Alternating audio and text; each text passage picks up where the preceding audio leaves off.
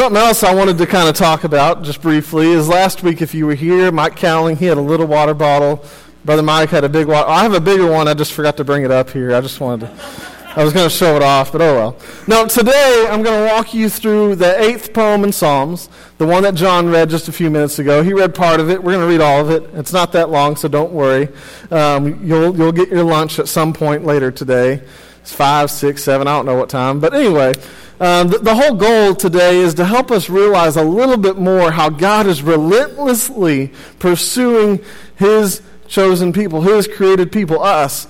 And, and he's been doing that forever because he desires to partner with us, to rule with us in this world that he's created, even though that we can be quite dumb sometimes, quite unintelligent sometimes, quite rebellious sometimes. And so, if you have a Bible, grab one, uh, grab it, and turn to Psalm 8, because that's where we're going to start. But the, the question that I'm kind of exploring is, is why would a God, the God of the universe, the creator of heavens and earth, want to partner with us? And what does that mean for us?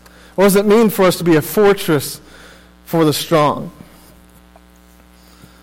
So we're gonna we're gonna dive into Psalm eight. Let me just pray one more time um, that God just guide us. Once again, God, as you guide us into these scriptures, reveal your truth, reveal your heart, reveal your your goodness to us.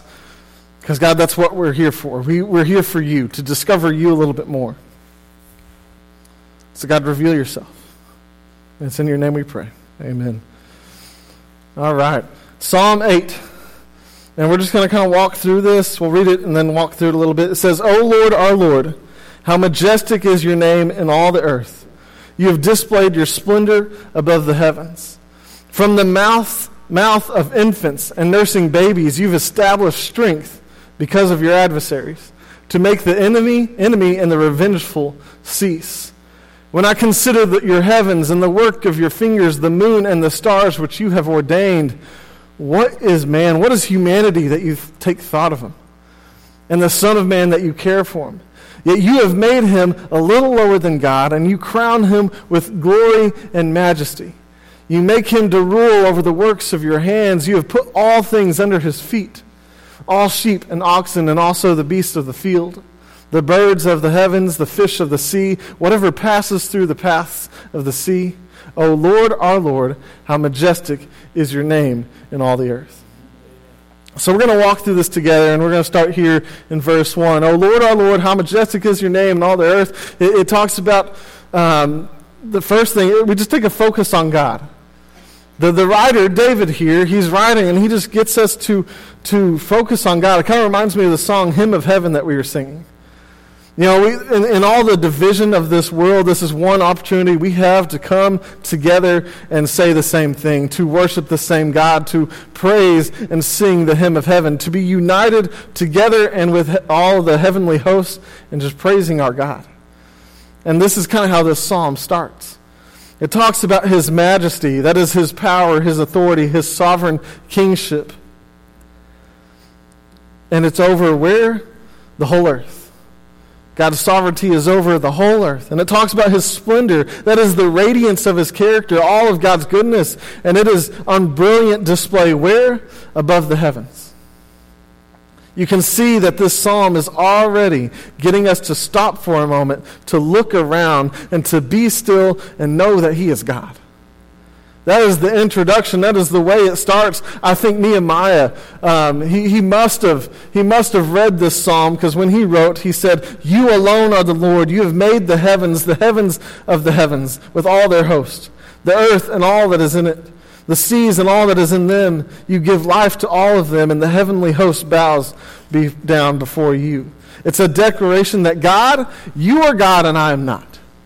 Nehemiah recognized that. David recognized that. And that's how the psalm starts. This is the ground that we come to and that we throw our sandals off because it's holy, or the place where we fall down on our face because we stand before a mighty king, the king of the universe in all of his splendor and majesty. How majestic is your name. It's, that's all we can articulate. The glory and the splendor of God, His majesty, His radiance, His brilliantness, His, everything that God is, it's hard to articulate with our feeble mouths. we leave, we leave it to God to describe himself because we can't fully understand it. Only God knows his, full, his, his brilliant fullness. But this is how the psalm is start. It's addressed to him. Perhaps, But perhaps the most humbling word in this whole first verse is the word "our." O oh Lord, our Lord. As, the, as Charles Spurgeon says, what a sweetness lies in the little word "our." And when we meditate on the glory of who God is, what cries of joy come to the heart when we have the blessing to call him our God. Yes, he is mighty, he's brilliant, he's sovereign, he's amazing, but he claims us. And he allows us to claim him. This is how the psalm starts. This first verse just kind of pushes us back, sits us down, and just makes us go, wow. We pause to look out and to look up at the God and, and his relationship with the world and his creation. That he reigns supreme and his, his splendor rains down everywhere around us. And we pause here just to take a moment to recognize our God, that he declares us as his, and that is enough. We could stop right there. Some of y'all might want to stop right there, but there's more to read, so let's keep reading. Verse 2, it says, From the mouth of infants and nursing babies, you have established a stronghold. You've established strength because of your adversaries, to make the enemy and the revengeful cease. I don't know about you, but when I read certain scriptures, passages, verses, I'm just like, what? So you're telling me when I walk into my baby's room, into Carissa's room at 4 a.m. in the morning, and she's crying out, that somehow you're establishing strength in the world and in me.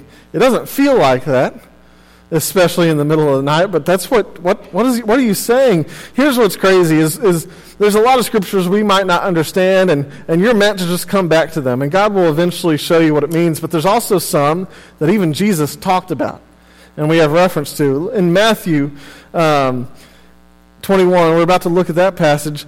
It's, it's right at the triumphal entry. Jesus is watching, and marching into Jerusalem for the last time before he goes to the cross and before he's risen from the grave. And there's these people, as he's marching in, as he's riding in, saying, Hosanna, Hosanna, the son of David, Hosanna. And Hosanna just means save us. They're like, hey, son of David, save us, save us.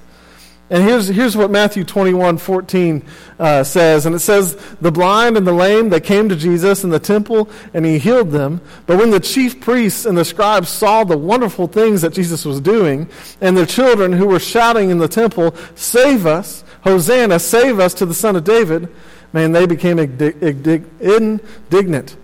I don't like that word.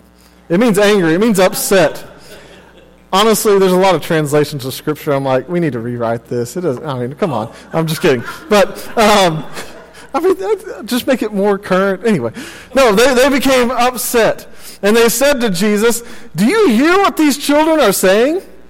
Do you hear them saying, Save us, the son of David, from the line of David, save us? And I love Jesus' response. He starts out with, Yeah? Have you ever read the Bible? He's talking to the scribes and Pharisees, whose guys, it's their job to read the Bible, to memorize it. And some of them, they rewrite it, they copy it over so that they have more scrolls to read off of. They know the Bible. And Jesus is like, Have you ever read it?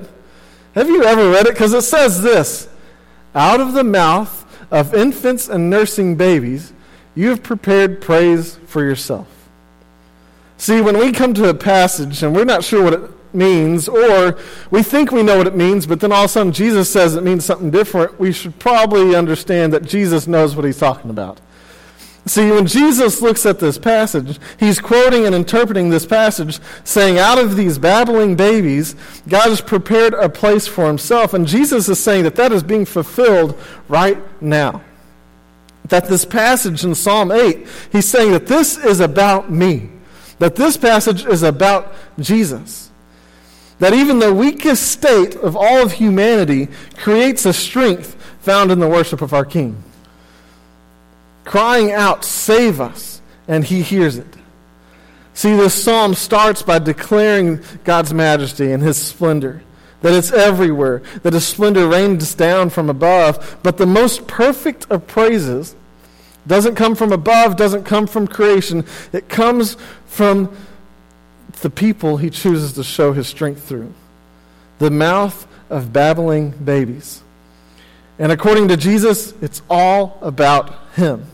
So let's keep going. Verse 3 When I consider your heavens and the work of your fingers, the moon and the stars which you have ordained, what is man that you take thought of him? And the Son of Man that you care for him? Again, our attention is brought uh, to, and it, it recalls creation themes. It wants you to upload into your memory Genesis 1 and 2, the creation story. When I look at Genesis 1 and 2, the work of your fingers, I am awestruck. When was the last time you left the city lights just to go look up into the sky at night? Look up in the stars. I was talking to Stormy, man, the last time where we got a really good look at the stars, it's, it's probably been near uh, at least six, seven, eight years, something like that, maybe less. I don't know. Last time we were in South Padre. Four? You're saying four. Okay. It's at least been four years. I don't have a memory, but that's okay. When was the last time you went? You know, the other night, as I was preparing the sermon, I was like, I got to go look. I mean, I, it's been forever. So I took off. I drove out uh, about 15 minutes. And it's hard to get far enough away where you can really see more than five stars.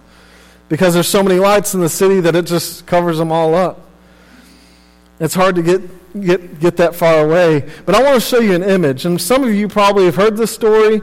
Um, in 1995, astronomer Bob Williams wanted to point the Hubble telescope at a point in the sky filled with absolutely nothing remarkable. He wanted to find the darkest spot to point his telescope and look. A lot of people were upset. They're like, "You're wasting telescope time. That's a lot of money." They were actually uh, in a lot in a, in a you know in a bad position because for the last like three years before this, the Hubble telescope was messed up. It wasn't working billions of dollars spent on something that didn't work, and he wanted to take it and point it at the darkest point in the sky. Like, what are you doing?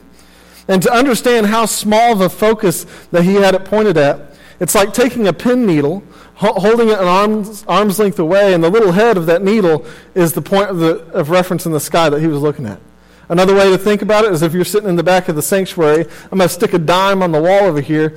That's the kind of size of the sky that he was looking at. A little speck in our sky is what he was looking at. Well, 10 days later, this is what they found. Over a thousand galaxies, far, very, very far away, probably near Star Wars or something. Um, I guess. I don't really know how that all works. But over a thousand, in the darkest point in our sky, nobody had ever seen this before except one the God that put them there. The work of your fingers, the sun, the moon, the stars that you set in place. Thousands of galaxies, millions of stars, and so much more in a speck. Just imagine what else they, they have found in looking around the last 20 years or so. When I consider your heavens, the work of your fingers, the moon and the stars which you have set in place, what is man? Who are we, humanity, that you take thought of us? It reminds me of the song that we were just singing.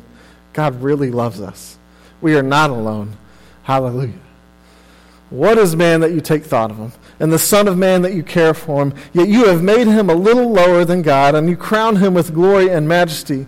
You make him to rule over the work of your hands. You have put all things under his feet all sheep and oxen, also the beasts of the field, and the birds of the sky and of the heavens and the fish of the sea, whatever passes through the paths of the sea. What is man? You made him a little lower than God. You crowned him with glory. You make him rule all things under his feet animal, birds, sea creatures, all of it. There's a lot here. There's a couple things happening here, but I want to start with this. Is, is what is man that you take thought of him? And I want to go, jump back to the imagery in Genesis 1. Again, upload Genesis 1 because as David is writing this, Genesis 1 and 2 is fresh on his mind. He's trying to get us to jump back and look at that so that we know what this passage means. In Genesis 1 26 through 28, it says, Then God said, Let us make man in our image according to our likeness, and let them rule over the fish of the sea, over the birds of the sky, over the cattle, and over all the earth, and over every creeping thing that creeps on the earth. And God said to him, so, so God created man in his own image. In the image of God, he created him. Male and female, he created them. God blessed them. God said to them, Be fruitful, multiply, fill the earth, subdue it, and rule. Rule over the fish of the sea, over the birds of the sky, over the, every living thing that moves on the earth. Do you see the connections here? Do you see the connections that David is trying to tie in? It's as if he wants to, you to upload to your mind the blessing over humanity that God, God gave originally as you wonder, what is man that you take thought? Who are we that you even think about us, God? You notice us. He created us, He gave us authority, His nature, His image to be his rule, to be his reign on earth. See, from the beginning, God's desire and design has been to partner with us in his rule and reign on the earth. He wanted to partner with us to work together, carrying out his will in this world. Well, then we come to Genesis 3 and we mess it all up. All the authority we gained, we surrendered to sin. We gave it up to sin. We lost it to sin. But look back at Psalm 8, and I want to look at the part that we skipped. It says, What is man that you take thought of him, and the Son of Man that you care for him? You've made him a little lower than God. You crown him with the glory and majesty. You make him to rule over the works of your hands. You've put all things under his feet. Now look with me in Ephesians 1. So we're going to fast forward in time. You have David talking about Genesis, referring to Genesis, and Nehemiah maybe referring to David.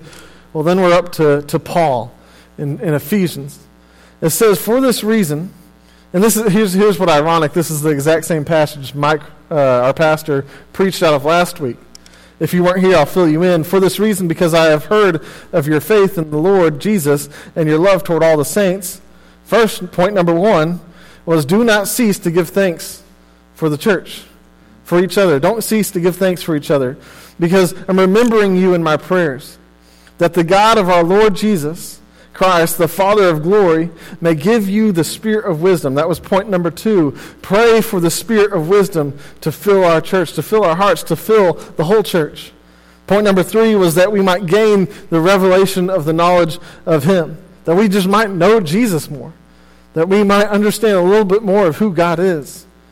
That was point two and three. Verse 18 says, having the eyes of your hearts enlightened. And that was his point number four, that we might pray that the eyes of our heart are opened up to God's will, God's ways, God's character, God's goodness, that they are enlightened. Having the eyes of your hearts enlightened, that you may know what is the hope to which he has called you, what are the riches of his glorious inheritance in the saints, and what is his immeasurable greatness of his power towards us who believe, according to the working of his great might. All right, that was last week's sermon. Let's come back to this one. Look at this. That he worked in Christ, that God worked in Christ when he raised him from the dead, he seated him at the right hand in the heavenly places, far above all rule and authority and power and dominion, and above every name that is named not only in this age, but also in the one to come. And he put all things under his feet and gave him as head over all things to the church, which is, the bo- which is his body, who fills all in all. Put all things under him. And then he gave it to the church. Back to Psalm. What is the Son of Man that you take care of him? You have put all things under his feet. Do you see the connections here? Now, 1 Corinthians, Paul's writing again. It says, For he, God, has put everything under his feet, Jesus' feet. Now, when it says that everything has been put under, his, under him, it is clear that it, it doesn't include God himself. God is Jesus, Jesus is God. Very confusing, but it makes sense. Everything put under Christ. So let me put all this together for you. Humanity in the Garden of Eden had the full command of all the living creatures, of all of God's creation, as the appointed rulers of God until we lost it all to sin. But Jesus, in his glory, is now Lord, not only of every living thing, but everything that's ever been created. All created things, past, present, future. Jesus is Lord of all, and his chosen people, his body, his church, in him we are raised to a dominion, to a rule wider than it was in the beginning. Something that we will more fully realize when he returns. The picture here is that God's desire to rule all creation through and with his created people, that is still his deep, deep desire. He still desires to work with us in this world. That we are to reign with him even over death. And that's Paul's point here, that even, even David's point. Jesus fulfilled what we couldn't and then even restored us to a place even higher than when we started. And now he uses us, even, even us babbling babies, to create genuine places of his strength through worship. So that evil will continue to lose, God's adversaries will continue to be silenced, and his name will be proclaimed now and forever. O Lord, our Lord, how majestic is your name in all the earth who, has, who have displayed your splendor above the heavens. From the mouth of infants and nursing babies, you have established strength because of your adversaries to make the enemy and the revengeful cease. When I consider your, your, heavens, the work of your fingers, the moon and the stars which you have ordained, who are we? What is man? What is humanity that you even take thought of them? And the Son of Man that you care for him? Yet you have made him a little lower than God and you crown him with glory and majesty. You make him rule over the works of your hands. You have put all things under his feet all sheep and oxen, and also the beasts of the field, the birds of the heaven, the fish of the seas, whatever passes through the paths of the seas. O Lord, our Lord, how majestic is your name in all the earth. That's how it ends. Comes full circle. It starts by setting us down and just helping us to, again, be still and know that He's God. Then He takes us into Genesis 1 and 2 imagery, helps us to look around at the amazing things that He's done. There's thousands and millions and cajillions, there's big words to describe that, all the galaxies that He's put there. But He did it for us. He did it because He wanted to, to just walk with us, to rule with us.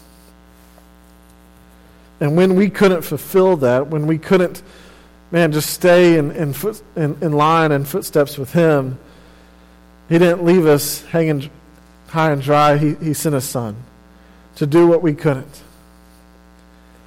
There's a couple reasons I wanted to share this psalm with you today. And first, it's to remind you once again of how Jesus, our Lord, our Messiah, our Savior, He is jam packed in every passage in Scripture that all of Scripture is pointing to Jesus. And we just need to look for him. We need to look for him in our daily lives. We need to seek to follow in the dust of his feet, just to walk with Jesus. That's all he wants, just us to walk with him. Because Jesus became that babbling baby so that he might establish a stronghold for all of us, a place where our praises and our worship is perfected. That Jesus is the fulfillment of everything we can't be. The full image of God and the full rule and dominion that He gave us, even putting death under our feet. But I also wanted to, to take a focus just on God's deep desire to pursue us and restore us.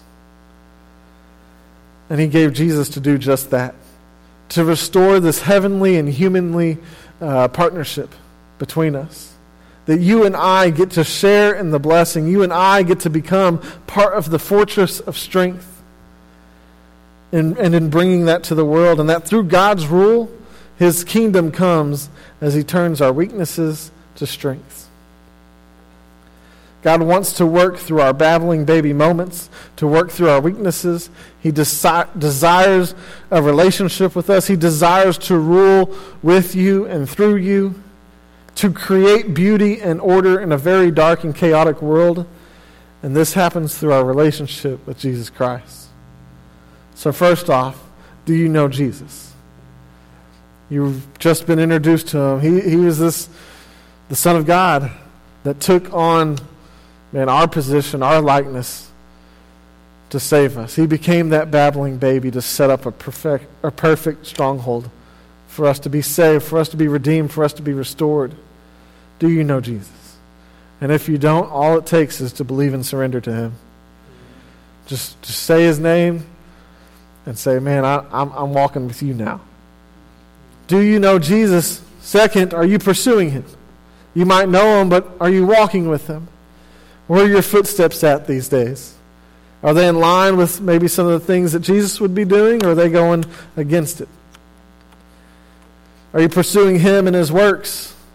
Are you being the hands and feet? Again, original creation, God established us. He created us so that we could be His representatives, so that we could be His reflection. That hasn't changed.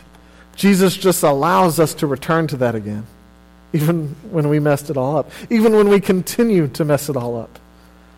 All you have to do is return to Jesus, and He gives us this thing called forgiveness and allows us to return, to be redeemed, to be restored. And then, if you're following Jesus, if you're pursuing Jesus, if you're walking with Him, then join David, join Paul, join in the worship and the work of our Lord. Father God, I just thank you